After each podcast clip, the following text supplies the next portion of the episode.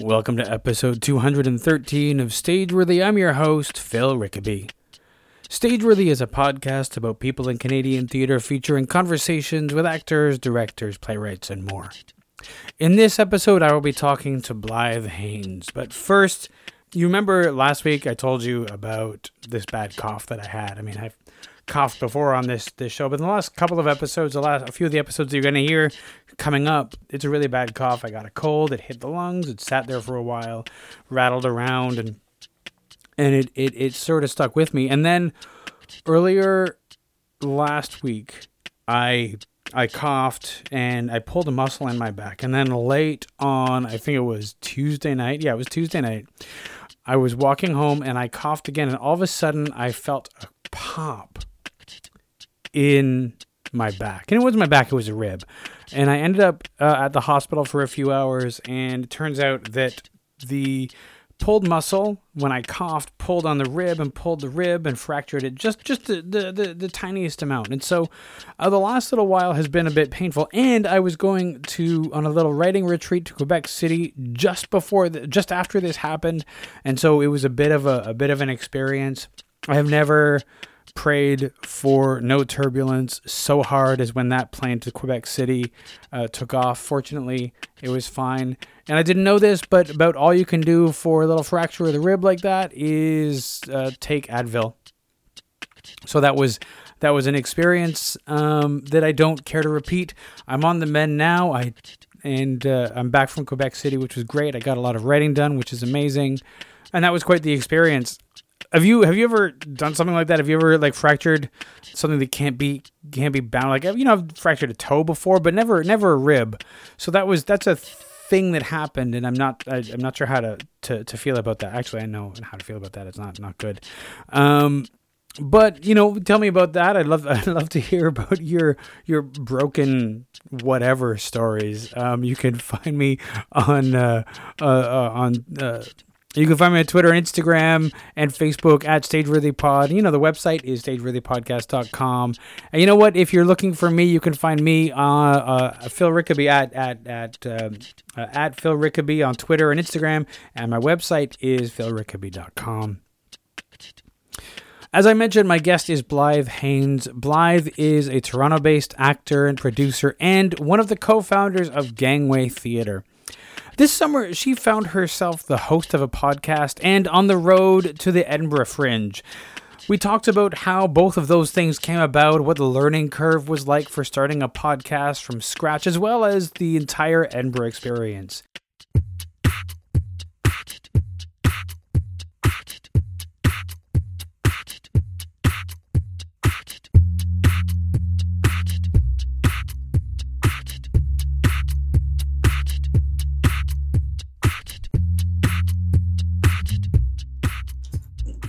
So you got uh, uh, uh, we, I mean we've been we've been talking a little bit about about your adventures in podcasting and how how you you you came into this this project with the Judith Thompson Thompson play Watching Glory Die mm-hmm. to do a podcast for them that was going to be what was it weekly monthly originally it was like, um weekly mm-hmm. uh, for June and July. Uh-huh and then daily while at the Ed- Edinburgh Fringe. Yeah.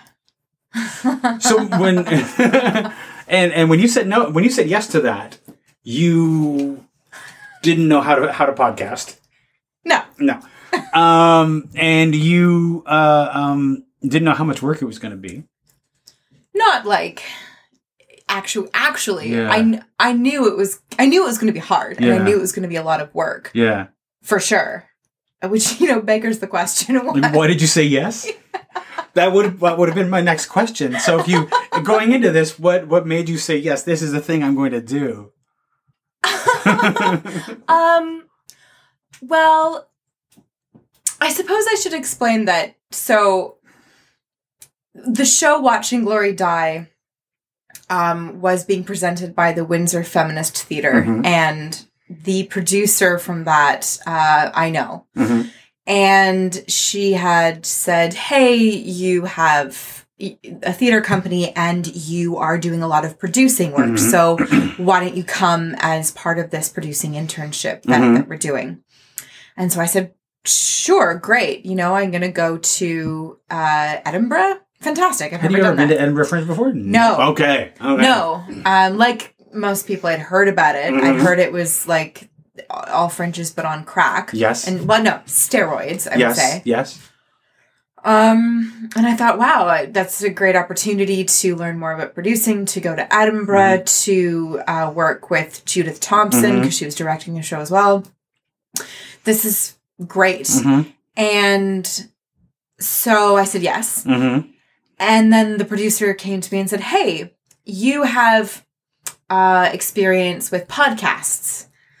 And I said, Well, I mean, yes. Uh-huh. And if by experience with podcasts you mean voice work as an actor, then yes. Yes, I do. Do you know where they got the sense that you had experience with podcasts? Because they know that I've done voice work for podcasts. okay. But never like I never produced or hosted one. right. No. Right. So, she, you know, she's like, What do you think about a podcast Mm-hmm. for the show to chronicle its journey to the fringe? Mm-hmm. And I said, I mean, in theory, yes, I think that's a great idea. Mhm. And then, would you do it? Yeah. Uh, so I don't know. I said, and initially I said, well, I could figure out, and that Mhm. might be interesting, you know, organizing Mhm. and the producing angle of it because I have done some things like that. Mhm. Um, also, another history of me saying yes to things I have no idea how to do. you know, because I- sort of been tapped to do a web series that I had to produce and um, write and film and, you know, be on camera for, which again was something that they were like, could you do this? You're a theater person. And I went, yes. So I have a history Uh-huh, of, uh-huh. of getting myself into things I Yeah. have no idea how to do. And I go, great, I'll learn how to do that. yeah. Um, so, you know, I kind of thought I, I can do that. But in terms of editing or Mhm. any of the production side, I am not super great at that. So if someone else could do that part, that will be great. Mm-hmm. So they said, great. Well, well, I'll think about it and I'll, I'll see if I can find anyone amongst the interns who has experience with audio stuff. I said, great. Okay. So maybe, yeah, that'll be a, a kind of a good learning curve. Um, and she did find someone. However, uh, I sort of realized as I was going through one of the many things I learned was Mhm. that if I'm the one, because it's mostly, it's all interviews really. Yeah. If I'm the one creating it, um, and interviewing and things like that, I don't want someone else editing it Yeah. because they're not you know we're not in the same room we're, we're not a team doing it, Yeah. it you, you know it, you can't just hand it off to someone so i ended up which i Mhm. didn't know at the time actually having to do all of the editing Right. and and and just be a one woman you know Mhm. shop essentially so i think you know who am i kidding i probably would have said yes you know because i i'm kind of a little i'm a little um strange like that i, I think it, it sounds like you're the kind of person who, when there's a challenge, like you want to say yes, then you figure you can learn it, right? yeah What is no? There's nothing somebody could say. Can you do this? And he'd be like, "Of course I can do that." You'll figure it out later.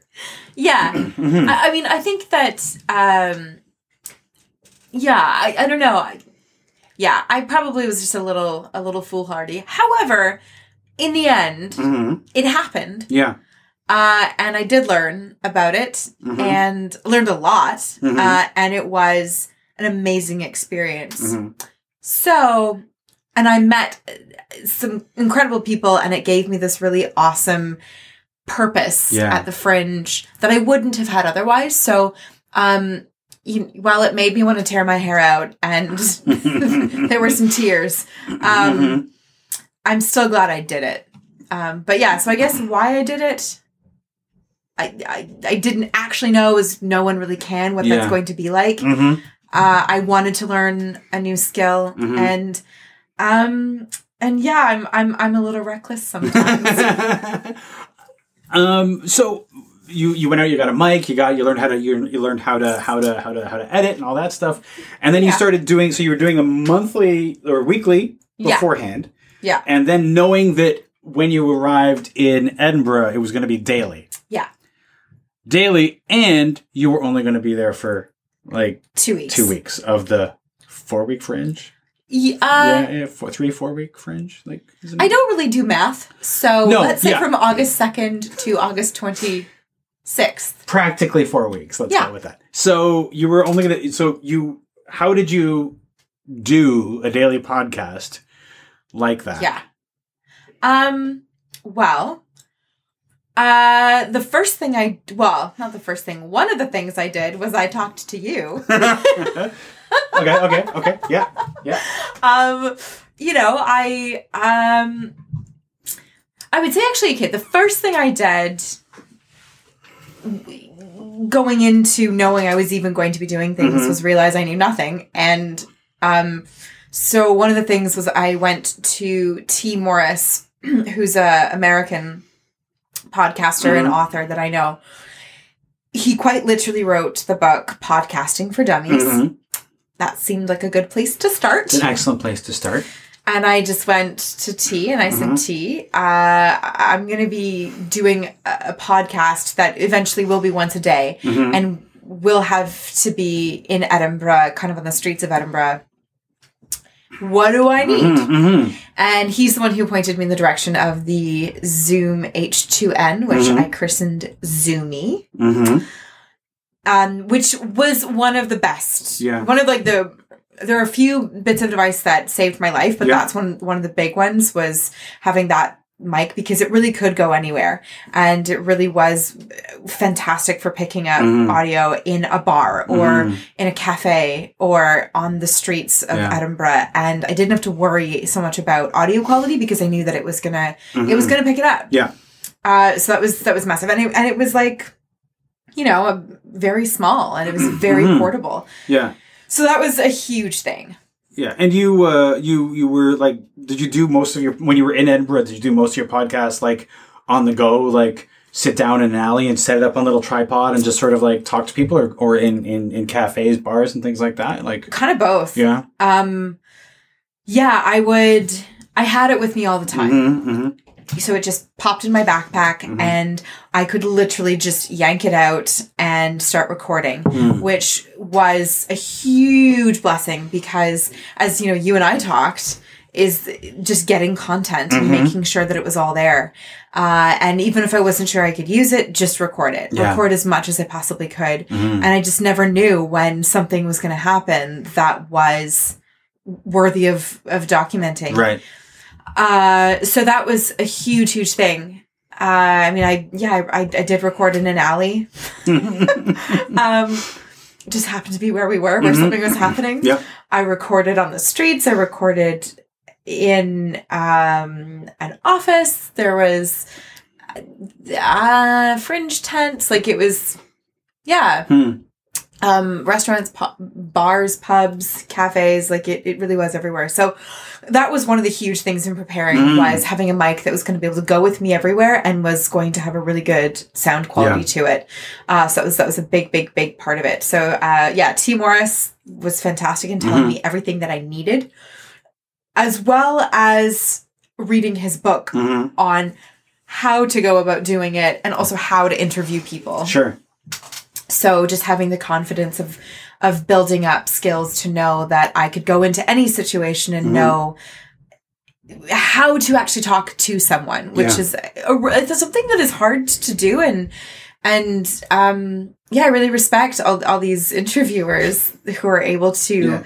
have their their brain split in kind of many different ways, listening to Mhm. what the person's talking about, so that you're able to ask questions and have it be a dialogue, but also have your brain kind of ticking through the questions you've prepared already. Yeah. Yeah. Yeah. So that was re- just learning how to do that, so I Mhm. could go. Say, have a surprise interview that I didn't know that was going to happen, and I haven't had time to research Mhm. them, and just go in and go, okay, I- I'm here Yeah. Yeah. Yeah. so so that was another big thing and just prepping to be able to go in and um, just have an episode come out every single day Mhm. uh the other thing I would say, other than just technological, well, I guess on the subject of tech, uh, was something as well that you were talking about. So, talk to Phil was a huge thing. Go, Phil! Yeah. Uh, was Auphonic, hmm Yeah. was being able to run audio through something to clean it up afterwards. Yes. Yeah.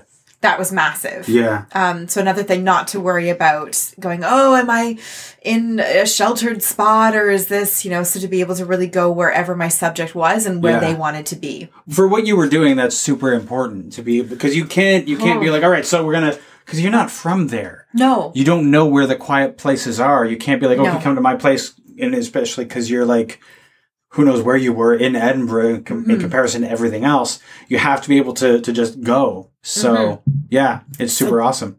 That was huge to Mhm. be able to do that. Um, so that's another preparation Yeah. thing that saved my butt Mhm. on multiple occasions.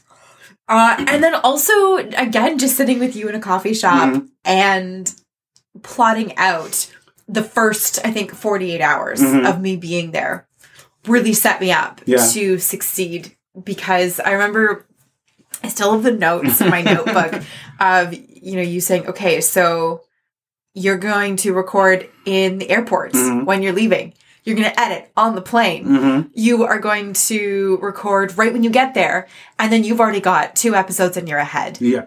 and so that was a huge thing was just scheduling to be ahead Yes. Yeah. um I'm a big believer in being ahead. Yeah That's one thing I've learned how to do is like don't record, don't be like n- n- record and then release the next day. That's no way to. to I do mean, this. I mean, there's sometimes when you would have had to because Yes. you, of what you were doing, yeah but to never have a bank of episodes or a couple of episodes that you can lean on is a terrible place to be in. absolutely so that that was that was massive uh to be able to have that Mhm. uh, i mean yeah sometimes i was having to respond to things in real time Sure. For example, when like the uh, the the was it costumes and set didn't show or costumes and props costumes and props did not make it to Edinburgh. no Mhm. I mean, they did eventually, but not in time for our first preview nor Mhm. opening night or afternoon, I should say. Yeah. Uh, because that show was every day at 1 p.m. Right. So y- yeah, that's a that's a really perfect example Mhm. of you know um yeah the the, the props and, and and costumes. Aer Lingus lingered, as we started saying. hmm Uh, and as it turned out, they were all still in Toronto. No. Yeah, it was a strange thing where at first they thought because the when we flew over, we flew to Dublin, Uh-huh. had a layover in Dublin, a lot of us, and then we went on to Edinburgh from there. Yeah. So they thought that it had first been left in Dublin, but it actually never left Toronto. Oh. yeah, so Hmm. um, so yeah, I, I guess like we opened on August fourth. hmm preview I think was on August 2nd or 3rd. Mhm. We the the pro the the the luggage was our SM's luggage. Literally showed up. It was there after opening. Oh my god. So yeah, so it was something that we you know, we all had to go out and find all of this stuff all over Edinburgh. Mhm. And there were things like a hockey helmet. Easy to find in Toronto. Yeah, Probably not, so easy to find in Edinburgh. No. Yeah. Uh or like the, the prison gown. Mm. Yeah. you know, um, or like you know, fabric that was to make the ligature strips. Right. So we all it was like this like citywide scavenger hunt. So Uh-huh. I was going out to find the fabric. Mm. Uh, so it was like I found a place that was close to my flat, Mhm. and so I had the mic out Yeah. and I started recording. Just course, me yeah. being there, or I was in the Tesco. Yeah. I was in Tesco and just had it going. Um, Mhm. I was like, I don't know what the legality is of me recording someone without them knowing. Probably not great, but it happened. And you couldn't tell who it was. No. I think it's only an issue if you're like so and so who works at the Tesco on on Third Street. Yeah. You know, you don't want to identify them that way. Yeah. You know, but I, I had it out. Yeah. And so, I mean, and so uh, that episode, though, I wanted it to go out uh, like the next day hmm because that was that was cool. It was real time. It was Yeah. happening. Uh, and so I was able to bump an episode, but it was Mm-hmm. great because then I had another one in the bank. That's right. Yeah. So Yeah. that was uh, another really great preparation thing. Mm. Is just to be able to have that kind of thing, and, and and I did do what you said. I recorded Mhm. waiting for the plane. I recorded a very sleepy me in our layover, um, Mhm. and I think that Well, you didn't sleep on the plane either, did you? no, I I can't. think I saw. I think I, I, I saw something on the Instagram that you were like, I didn't sleep on the plane, and Well, it was. I didn't. I know. I didn't really. It's hard to sleep on planes. I find. Mhm. I'm really jealous of people who can sleep on planes. Man, I wish I could do that. Um, but we had a three hour layover Mhm. between um our our Toronto to Dublin flight and Dublin to Edinburgh, and so Meg and I were like trying to sleep on some chairs, but I just couldn't do it. nobody can ever sleep on chairs like that. Meg got a little bit, No. but I really couldn't, so I decided to podcast Mhm. instead. Mhm. um, you know, which which I think really should have been the watchword of just sort of my entire thing. is just recording at odd moments. Mhm. Um, so so yeah, I, I guess like those would be some of the the, the things that I, I prepared Right. to to do uh, was was seek out help Mm-hmm. um because I don't know what I was doing, uh, and get your technical side Mhm. set up so that you are able to just hit the streets quite literally running Yeah. And and then plan out what, Yeah. what those episodes are so you're able to bank but also respond in real time Yeah. Um. So let's talk about the Edinburgh Fringe. What was what's what's that like? oh man um epic it's epic and everyone should go hmm I think. Um, I would say straight up if you're doing a comparison between Toronto and Edinburgh, hmm um, I would never. I don't think I could possibly compare the two. well, in, in terms of just like what's different, right? Yeah. Sure. I mean everything, but but uh, you know, Edinburgh has I think in this year it was three thousand four hundred shows. hmm Yeah. Toronto has like 151, 151 yeah. this year. Last year was 158, but yeah. Okay. Yeah. Um Toronto has I don't know what, 25 venues? Something like that. Something like Yeah. that. I'm sorry Toronto Fringe. I don't know how many venues there are, but something like that. I don't know how many Edinburgh has. Hundreds. Yeah. And one venue has something like could have like the big one's like 200 shows it. the Gilded Balloon have like a a, a bunch of the of spaces in it? Well, so- like, In terms of the spaces, yeah. That's another big difference. Most of these spaces, as you can imagine with 3,400 shows, are not usual theater spaces. Right. So they section them off. Um, Right. So watching Glory die was in the assembly rooms. hmm Those are quite literally the assembly rooms that, you know, like think Jane Austen, right? Yes. Yeah. Watching Glory die was in the ballroom Right. of the assembly room. hmm There were chandeliers hanging from the ceiling. Really fun to light. hmm Um, so like that's how you can have like 200 shows in one venue Sure, is that you've, yeah. you've taken these massive buildings and you've sectioned them off um so that's a huge thing and you've got ones in like weird spaces and Yeah. pubs or bars or small cubicles or you know like it's really huge Yeah. uh, so that's kind of just to, to give, I guess, people an idea of the scale if you've never really looked into it. That's huge. The other thing is that with the Canadian Association of Fringes, it's a lottery system. Yes. So you know you're, and then you are only paying a really small fee essentially hmm to be in that venue.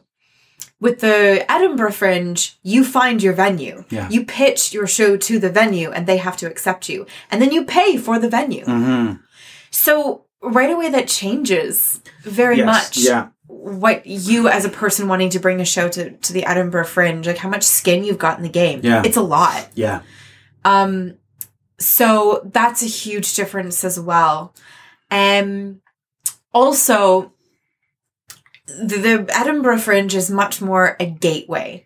It Mhm. not a destination if if that makes any Sure. sense. And what I mean by that is that those sh- the the reason a show goes to the Edinburgh Fringe is much more to find a presenter Right. To have your show go elsewhere. Right. Whereas you know Canadian fringes, a lot of the the, the work tends to stay in the city that it originated from. Sure. So a lot of like, there are definitely people who go on the circuit for sure of Yeah. Canadian fringes, but um, a lot of them tend to stay here. Yeah, a lot of times uh, people will do a show at the Fringe, and then they're sort of like, "Well, done now. That's Yeah. that's that show." Yeah, and, and I think that you're able to do that in a sense because in terms of financially how much skin you've got in Mm-hmm. Sure. the game is way less. Yes, Which yeah. is I mean it's brilliant and it's amazing. Yeah. You know, I mean you, you tell people in Edinburgh that yeah, they're fringe back home it's a lottery system and you don't have to pay for all of the stuff and they're, they're gobsmacked. Mm. Of course. They go, that's Yeah. amazing. Yeah. So um, it's just a very different, I think, mentality of of what's going for it. Um, You know, there, there's definitely a lot of.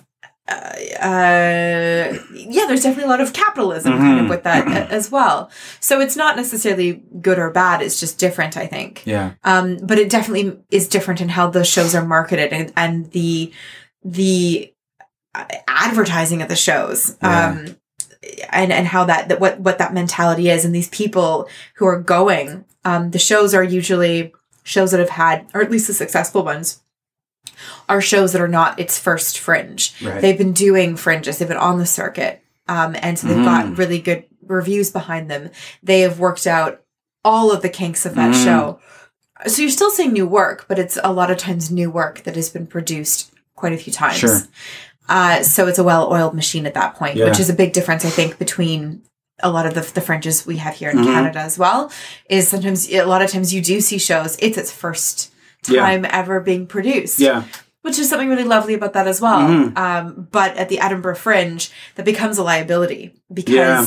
It, so it is about bums and seats, absolutely, but you're not going to expect making your money back Yeah. in any any way. It's much more about getting a presenter to come and then book your show. Yeah. I have heard that that's that that if you're going to the Edinburgh Fringe to make money, you're going for the wrong reason because Yeah. you're not going to. Yeah. Well, and it's also really, I mean, it's it's the idea as well of why are you doing this show? Sure. Why does it go to the Edinburgh Fringe? Mm-hmm. Which I think is a really good thing to think about, Yeah. just in general, Mhm. with any show you do. Is why am I doing it and why am I doing it here in this city or in this theater specifically? Yeah, that rather than I want to do a show. Yes. Yeah. hmm So I would say that's something I took away from it for sure. Yeah. Much more. I think it's something I'd maybe thought about, but going to the Edinburgh Fringe and seeing what it takes Yeah. to get your show noticed, to to have that publicity machine behind it, you have to be really specific about it Yeah. uh, to be able to target who you're going to be marketing to as well. Um, because yeah, you could go to the Royal Mile, which is really kind of the main thoroughfare hmm of of of Fringe, keeping in mind that Fringe is the entire city essentially. Um, but the Royal Mile, like historically, it's what connected Edinburgh Castle to Mhm. Holyrood Palace, and it is a mile, and it's gosh, it's it's, it's like a street performers festival. Yes. Yeah. Um, and you've got buskers, you've got circus acts, you've got performances, you've and, and you're getting flyered every single second. Mm. Um, if you do want to know what it's like, for sure you can check out Watching Glory Die Road to Edinburgh. There is an episode called Royal Mile, but it, Yeah. you know, it, it it's it's overwhelming. Yeah. Um, like it's the entire street is just all blocked off. Like Yeah. you know, and it's all cobblestones, and it looks like you know something from Harry Potter. hmm Uh, and um, J.K. Rowling wrote Yes. Yeah. a bunch of the books, Yeah. sort of in that area, and so there's a lot of there's a lot of Harry Potter merchandise around there.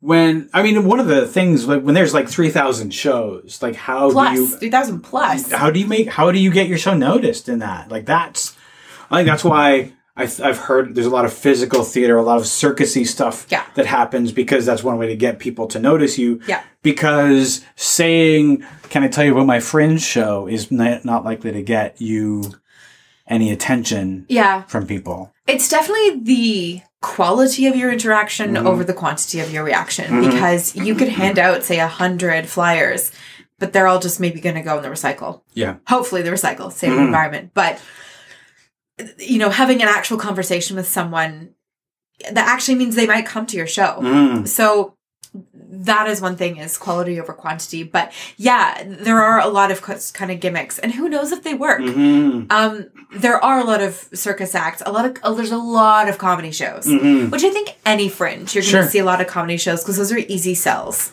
much Yeah. easier sells.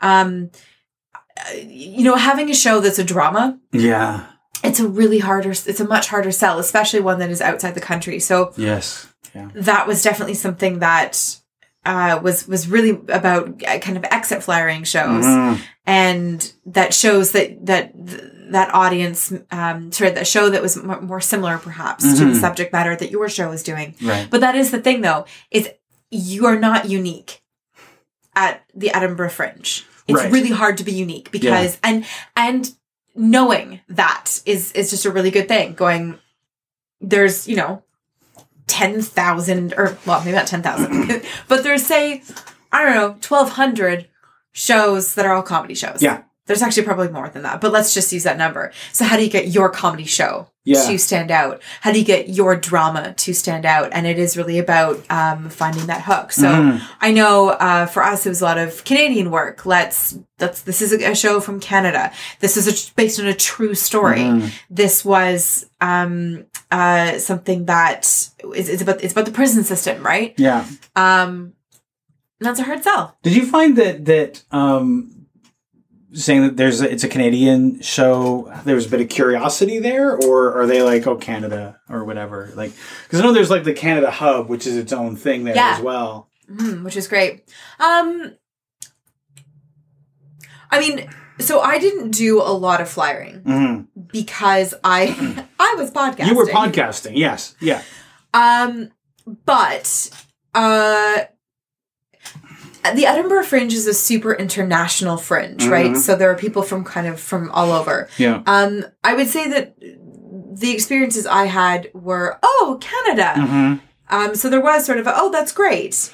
Um, and oh I'm not really aware of sort of what's going on there or oh I have a brother who's in Canada. Oh, of course, Or, yeah, yeah. you know, so so th- there was that sort of thing, or Yeah. oh, you're Canadian, not American. Um, but actually, the thing that that I found people were really quite intrigued by was that Canada wasn't perfect. Mm, okay. Canada had issues because watching Glory die is is, is about the 2007 um, homicide Mm. of Ashley Smith, Right. who is in the Grand Valley Correctional Center. Mm, Uh, and she'd been there for five years. She'd had over a thousand hours of solitary. And um, she had mental health issues that were not addressed properly. And the guards were told at that time, because she was tying ligature strips around her neck. And the guards were told, she's only doing it for attention. You, I'm not going to allow you to go in until she's blue in the face. And she died hmm hmm because she strangled herself, Yeah. but it was ruled a homicide because the six guards were under orders to watch her and they Right. watched her die. Yeah. And it was a huge deal that it was ruled a homicide. Mhm. Um, and it really is- I mean, Judith Thompson herself called it a form of creative protest Mhm. uh, because this is still a massive issue in our Yeah. prisons that you know solitary is still happening and Yeah. it should not be happening it does not do what it's there it's supposed to do No. you know which is what is it supposed to do you know um so uh that was something that people went oh i really thought like canadian prison systems would be great because they really have this idea of canada as this really great country that we're doing great things Mm. and we're kind of perfect and so for us to kind of say no this is what the show is about and this is what happened Yeah. in a canadian prison they were kind of very much like oh i wouldn't expect that from canada so I would say that was something that was interesting Yeah. about how Canada as a country is viewed and, and how us as Canadians are viewed is still very much that sort of goodwill.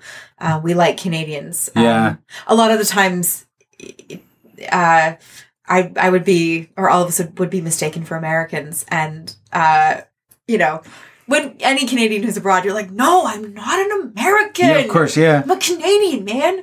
Because we, we don't like it. Yeah. Um, because we know that the states are, rightly or wrongly, very much, you know, not thought well of. Yes. Yeah. Uh, so every time I would say, oh, no, no, I'm Canadian, they go, oh, lovely. Yeah. So you know, you know, like I think that's why people, even Americans, put like Canadian flag or Canadian leaf Yeah. on their backpack when they travel Yeah. in, in Europe, is because there's a like Yeah. even just doing that, the people's demeanor changes. It's true. you. Yeah. There is a difference. Yeah. So that was that was sort of when you were flying. Um, people were surprised Mhm. that that that was, and and I think that that shows why that a show like Watching Glory Die Mhm. needs to exist. Sure. Yeah. because it does need to highlight it is that kind of form of creative protest Mhm. saying no this is happening and it needs to it needs to be talked about um, Yeah. so so yeah i guess that would be the thing and that that, that idea about canadian they go oh Yeah. canadian great but then sort of saying what the show was about was Yeah. uh, was was an interesting sort of hook Hmm. to um to bring about but um um i would say though that it, it's definitely hard though coming from out of continent Mm-hmm. because you don't know all of the people you don't know all of the the press Right. you know whereas here you'd be able to go oh you need to talk to this person Yes, this person yeah. this person so um, the producing team had hired a pr company to help Mhm. them do that um, and so our, our, our producing uh, producer kelly daniels she um, i think had a radio interview and she had a press interview and, and that so that was a huge thing was to be able to help kind of get that word out that way I've heard that that that you sort of need that at the Edinburgh Fringe. Yeah. In in the Canadian fringes, you can kind of it's an anomaly for somebody to have a PR person for their shows. yeah In an Edinburgh, I've heard that it's it's almost necessary. Absolutely. Yeah. Uh, I definitely think so. Uh, again, because you do need to. Sorry, I just splashed water like in my eye, and I'm kind of going, and I couldn't multitask and talk at the same time. Sorry. Uh, yeah, I, it, is useful, especially I think as an out of town company Mhm. to have that. Um, I, I think I was talking to Derek Chua, and he said that there was this one company that this one year that they had this. They spent a lot of money, like a lot of money, and had ads on the sides of buses and stuff like that, um, to get yourself noticed. And um, you know, I mean, it either did or didn't work. So I mean, like, Yeah. I, I think it's fine. It's it's spending the right amount of money Mhm. on the right amount of PR Yeah. and not kind of, you know, uh, wasting it and having the right am- spots. Yes. Yeah. Uh, yeah, I still like, you know, it's still a bit of a mystery to me, to be honest. I mean, it was so overwhelming to just Mhm. go in and, um, but I think that that is one of the things is that if you do want to bring a show to the fringe, go the year before or two years, you know, in a Mhm. row. Yeah. Just go because you really don't know what you're up against unless you've been Yeah. it was so overwhelming to to go and um but they they know that Hmm. and so there's the fringe center so you can go and fringe central and uh, you can take workshops there. Mhm. you uh, on how to produce on how to get your show noticed. You can print things there. You can staple things. Like it is a massive community. So that isn't um so the, yeah the fringe community is i think something that is the same fringes worldwide over is that you are all artists Yes, there to yeah. create and i think that was one thing that i didn't expect was Mm. to kind of find a community and you know i hung out a lot with the canada hub Yeah. you know kind of crew and, and that was lovely to have like a canadian sort of Yeah. group uh, there but um yeah they know it's overwhelming and so that they want to create this kind of sense of community and and and help you do uh, all the things Mm. you can do so when our luggage was lost fringe was helping us do Mhm, that because mhm. it's not the first time it's happened and we Mm. weren't the only people that even happened to um so uh so yeah Do you? uh I mean, you talked to a number of people, uh, a few people who'd done Edinburgh before. Mhm. Um, did that help in your expectations of what it would be? Did that help to set? Would you have right if you were taking a show to Fringe this year? Would that have been enough for you, or do you think that that? Um, No. No. Okay. no uh no you need to go you need to go and attend Mhm. and experience it because it is uh like nothing I've ever Mm. experienced in my entire life. Mm. Um I mean I I talked to Derek Chua about it Yeah. lots Yeah. and he told me so many things.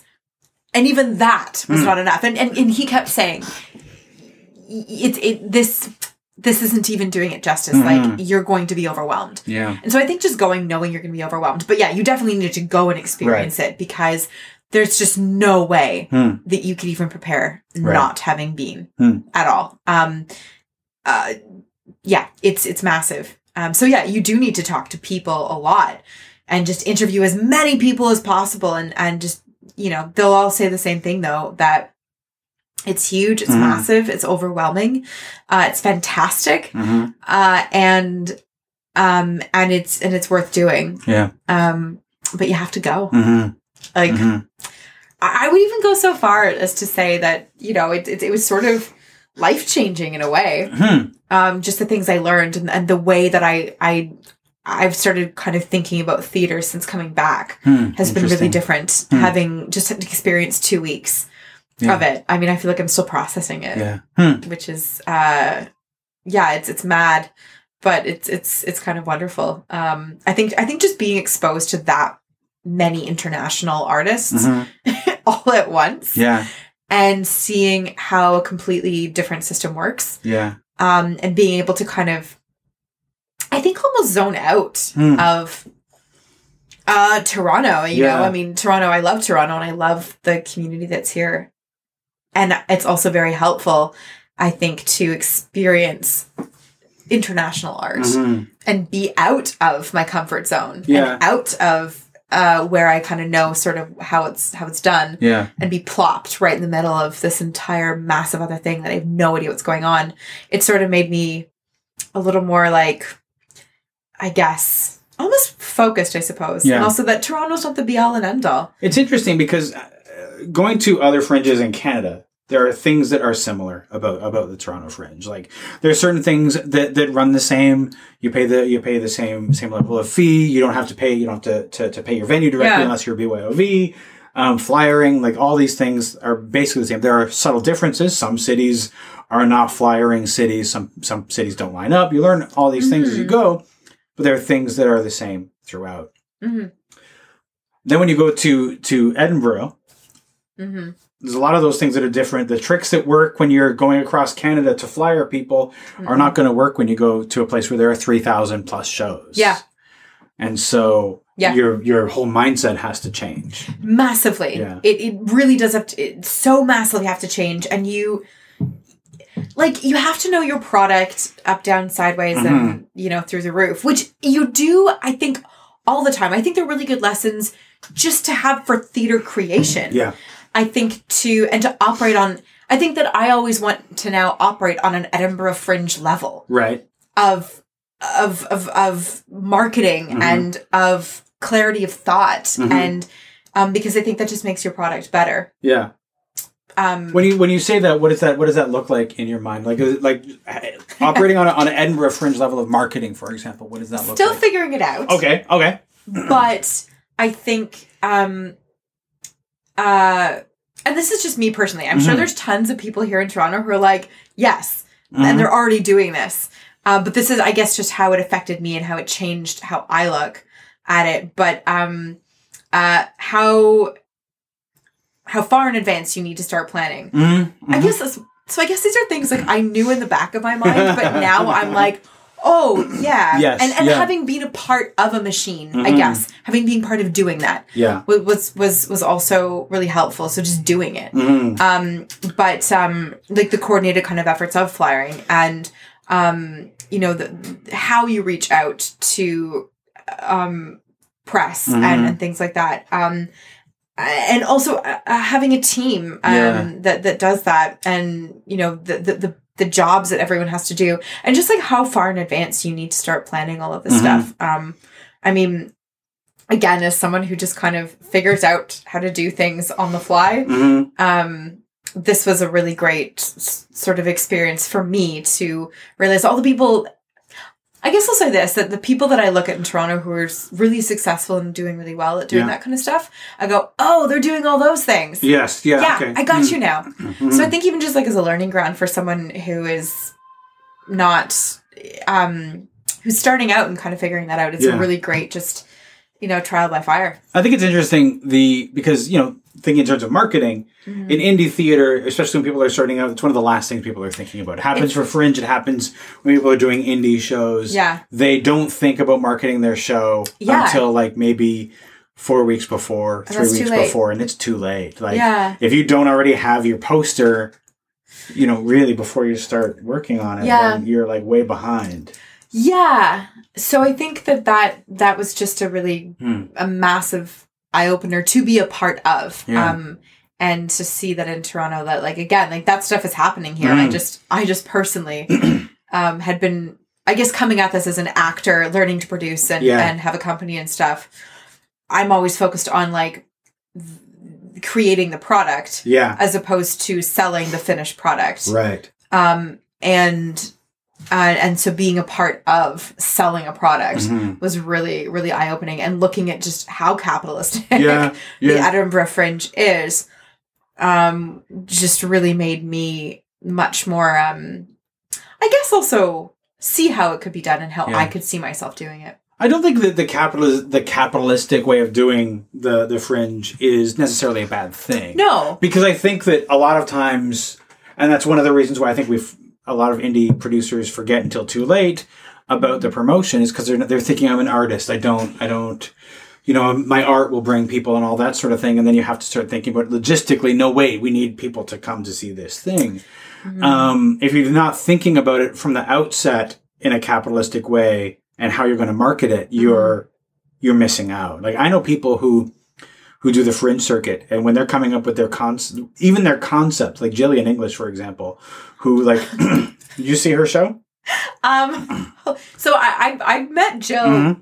like gosh way back in 2010, Mhm. um, and I hadn't seen her in a, quite a while, and I was at Canada Hub in Scotland, and I turn around and there she is, Mm-hmm. Yeah, and I was like, whoa, Yeah. So sorry, yeah, was she doing. She Wolf? She must have been. I mean, sometimes she does. I, don't remember which show she was think it- doing.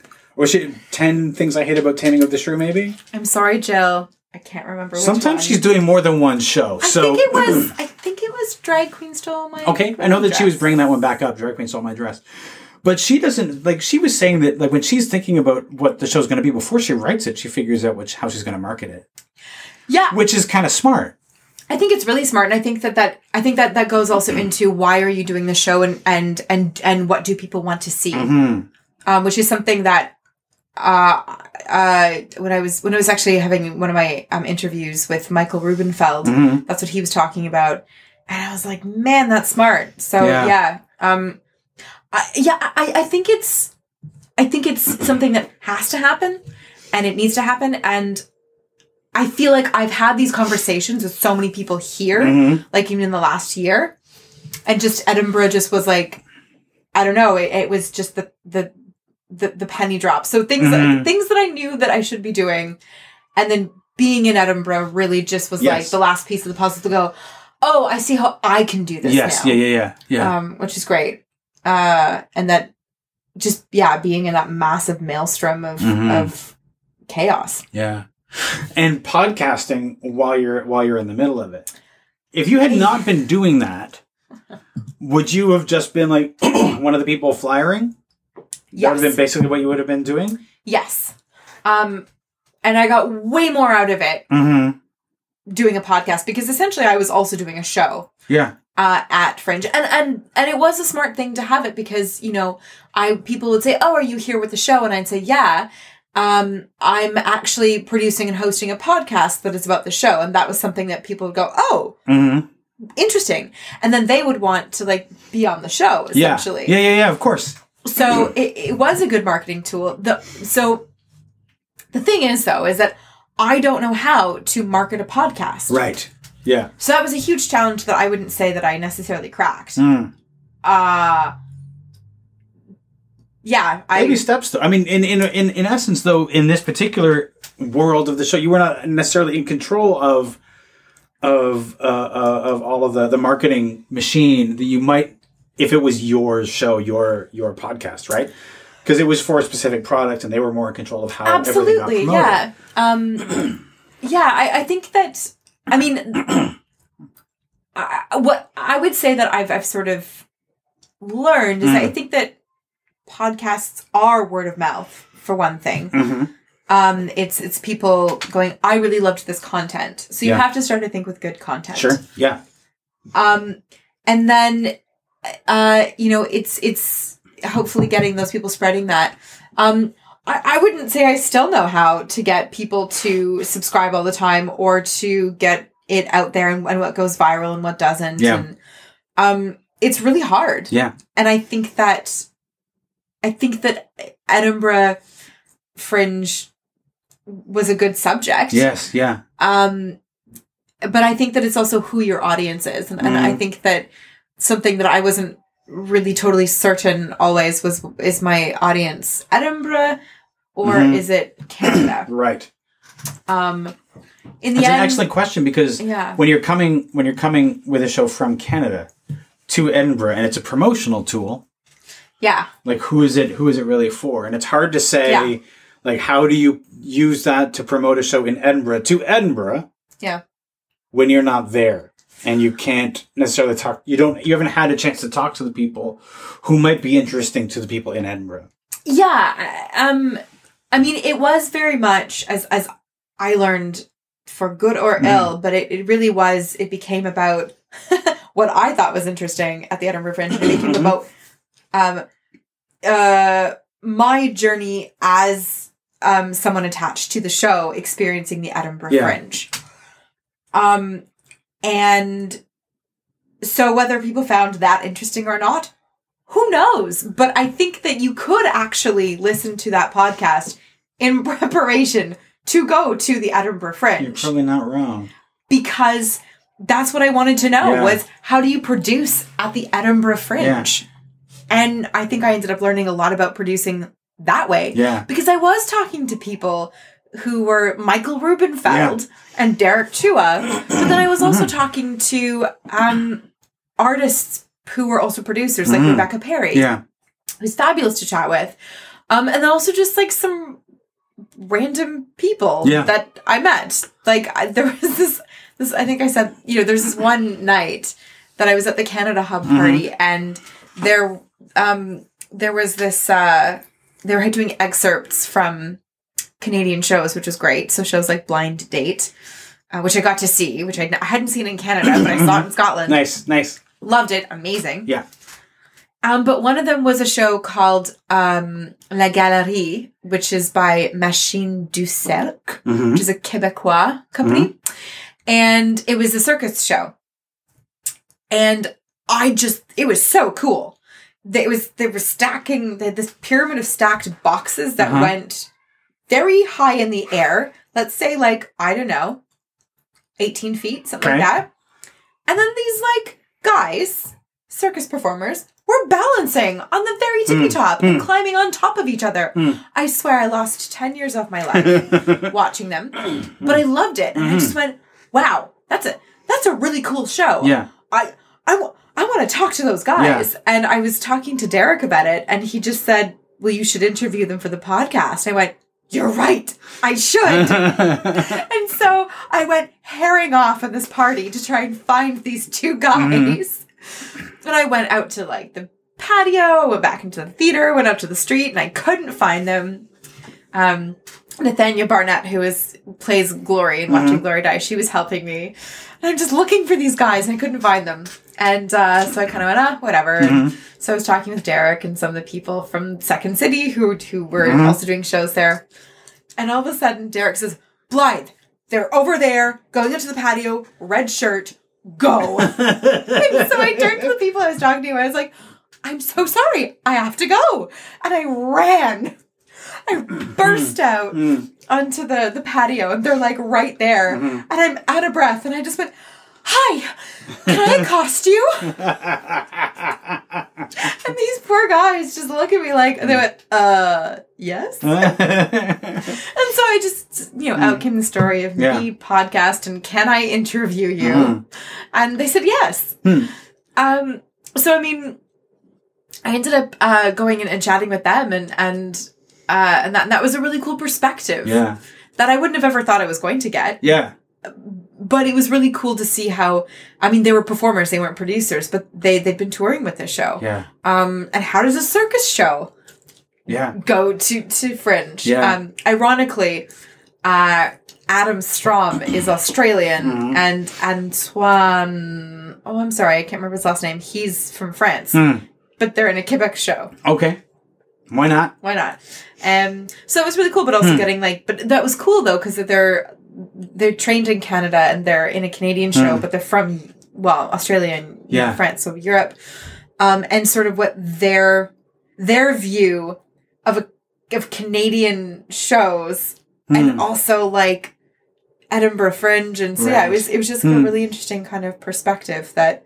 Um, I just thought was interesting, Yeah. so that became what the podcast. Of course. about. I mean, in, in essence, all you can do is like talk to people and talk about things that you think Yeah. are interesting and hope that other people find them interesting too. Yeah. That's all you can that's all you can do. Yeah. Um, and I mean, everyone likes to be asked to be on a podcast Sure. and to be interviewed. I, I don't think anyone is like, oh no. Nobody's ever said no to me. Right? Nobody's ever said no. I've I've asked people. Occasionally, I've asked people that I thought for sure were Mm-hmm. like, "There's no way that this person is going to come on my podcast," and they have. So, like, nobody's going to say no. No, at all. Uh, so I think that was also just something that I learned in terms of a Yeah. confidence booster as well. It was just like, just ask Yeah. anybody anything, Yeah. you know? Would you do a podcast again? uh huh. I've answered this once before. Mm-hmm. Um, I'm just curious if your answer had changed because I think that your answer in the last episode of, of Watching Glory Die was something along the lines of maybe or we'll see what happens or something like that. Has that answer changed? um, no. You know, it's interesting. It's interesting, I guess, coming out of like it really was very discombobulating Mhm. coming back from from um from Europe. Mm-hmm. Also cuz that had just been my life Yeah. for quite a bit, Yeah. you know? I mean, literally my routine was get up at I don't know, 9 or 10, Mm-hmm. um finish whatever I hadn't finished the night before Mm-hmm. or very early that morning. Um so editing Mm-hmm. and uh getting and then going out doing whether it was sightseeing or it was doing stuff for the show or interviewing or whatever come back do more editing whether that was 2 a.m after a party Mm-hmm. and then i'd fall asleep with earbuds in my ears um and then wash rinse and repeat Mm-hmm. um, and you know taking pictures and stuff and, and just thinking about content so i mean when i came back it was really weird to not be doing that Yeah. because uh, you know I, i'd just been doing it for so long so i feel like in some respects i do kind of miss it Mm. um um and and i and it was a really good way of i think navigating a, a community and and and, Mhm. and and that sort of thing so i my answer is this is yes i would um but not by myself Okay. uh because i think that way lies madness and my life is pretty busy anyway Yes. Yeah. so to yeah. add that onto it would would um would be challenging Mhm. but i do think it's i do think that it is really cool sort of that idea about talking about producing Yeah. and and um and and not everyone gets to talk about that and Yeah. sort of and and that sort of way and and also I don't know what I'm doing, and I'm constantly trying to learn how to produce. Mhm. Um, and I think that that's like a lifelong thing, right? Um, you're always finding new things. So I don't know if my journey would be interesting to people Mhm. learning how to produce. Um, and if people could learn from that, then yes, I would do that. Mhm. Um, but I wouldn't do it by myself. I would like to think to do it where, you know, maybe it was one episode a month Uh-huh. and maybe other people did other things on it. That's fair. That's fair. So, so I think my answer is probably still the same. Okay. But I think that that is maybe significant in and of itself that Yes. it hasn't changed. That I was like, oh, you know, You haven't been like never again. yeah, no. Yeah. I mean, I also uh Zoomy is mine Mhm. now, um, which was great Yep. because um they were like, you did a lot of work on this, and so um they ended up just they ended up giving me all Hmm. the equipment, Nice. which was great. So now you have it. It's I do. yours, and uh, Yeah. it, would, it would be a shame to let it go to waste. I'll It would. that. I mean, I, I did. is, is that a gentle hint? No, no, no. It's just like you just take that, take that however, however you want. But like, it's just, just a, just a statement. Is what that is. a statement. Yes. I, I will take that statement. uh, however, it it however it shall end. mhm. Um, I did. I have used it though because I did have a voice gig that I needed to record. Um, that's coming out. I think this month or next month. Um, and that was really great. nice. So I definitely used it. Um, but yeah, I don't know. I All don't know. right. All right. I don't know. We'll we'll we'll, we'll see. You want to do another podcast, Phil? In addition to the second one, I already do. What's the second one you do? I have one for introverts. It's called the Introverts Guide Two, and it's coming back as we record this on Thursday. So No yeah, way. Yeah, I didn't. Maybe it's because I'm not an introvert that I don't know about. I have a couple. I know a couple of people who are not introverts, and they listen to it almost in an anthropological way. They're like, I need to understand these introverts. And meanwhile, we're over we're over on our side being like, what are extroverts? So like, I don't know. Maybe we'll have an intro, an extrovert on our podcast at some point. But that's a, that's another topic entirely. Hilarious. um, yeah, you know, well, we'll see, we'll see. Mm-hmm. But it was it was an interesting foray into the world of podcasting. Yeah. Um, and I mean, if CBC wants to hire me, that's great. Yeah. Yeah. I Sure. do. I do it for CBC. Oh, sure. Like, why wouldn't you for CBC? CBC comes along, of course you're going to. right. Yeah. Uh-huh. um, but uh, yeah, it was kind of funny. I, I will say, actually, Mm-hmm. though, disclaimer: I didn't end up doing every single day Mm-hmm. because something I also learned was when when to say what your limits are. Mm-hmm. Um, because it was really stressful Yeah. doing an episode every single day. Yeah. um, and uh, I communicated that to uh, to the team, and they were wonderful, and they were so supportive and really great. And they're like, "Yeah, it's it's it's a little nuts." Yeah. Um, so uh because I I left Edinburgh on I think the four mm, thirteenth or Mhm. whatever of of August, and then um myself and, and my friend we went and traveled for a week. So Yeah. we went and did um you know Ireland and Germany. Um, so I said for that week. I, I'm not going to be able to do this. Like, I'm not. Because technically the internship was done on the 12th Yes. of August. Yeah. I said, I, I'm just not. And they were like, that's fair. Mm-hmm. So I think I released two episodes while I was Mm-hmm. I was I was there. Um and so I so I was kind of, you know, on trains Yes. editing and and then in a hostel doing you know, one of my tag-ins or Yeah. whatever. Um so I think that that was a huge thing as well, as knowing what your boundaries are and sort of and being able to articulate those, those Yeah. and say, I can't do that. That's too much. Yes. Yeah. Uh, and then also, and then realizing that you know your, your teams are going to support you Mhm. um, through that. So I didn't end up doing all of those. Um, and then the when I came back, uh, there were I think I don't know the last week of Yeah. August there was or last week of Fringe Mhm. to the twenty sixth. There there were episodes that went out. So um, so I was kind of podcasting from from Canada, but that was Mm. that was a huge thing as well to kind of go. I actually do need a vacation yes. Yeah. um which was which was huge so uh so yeah disclaimer Mm. didn't do every single No, day. but I mean, in a, in a certain point of view, from a certain point of view, like your if your if your gig is technically over, like yeah that's it. Like yeah anything you do after you did after that date is uh, is a, is extra value. yeah um i mean it, it- in the end it was just it was just too hard to Mhm. bank uh i mean how many episodes like two weeks essentially of episodes while i was also doing anyway While you're also traveling. Yeah.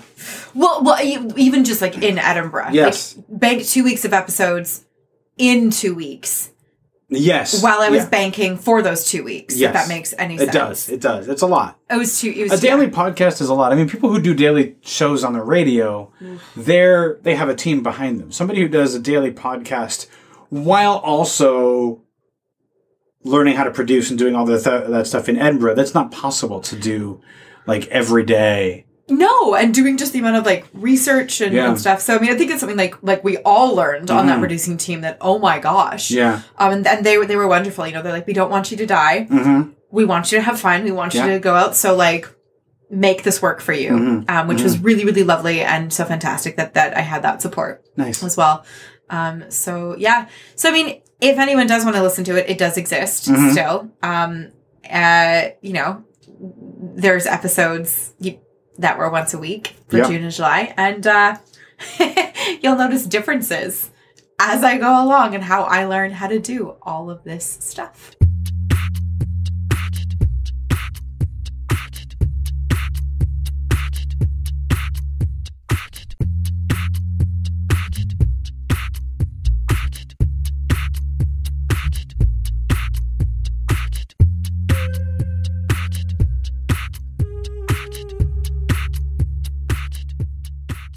This has been a Homebody Productions production.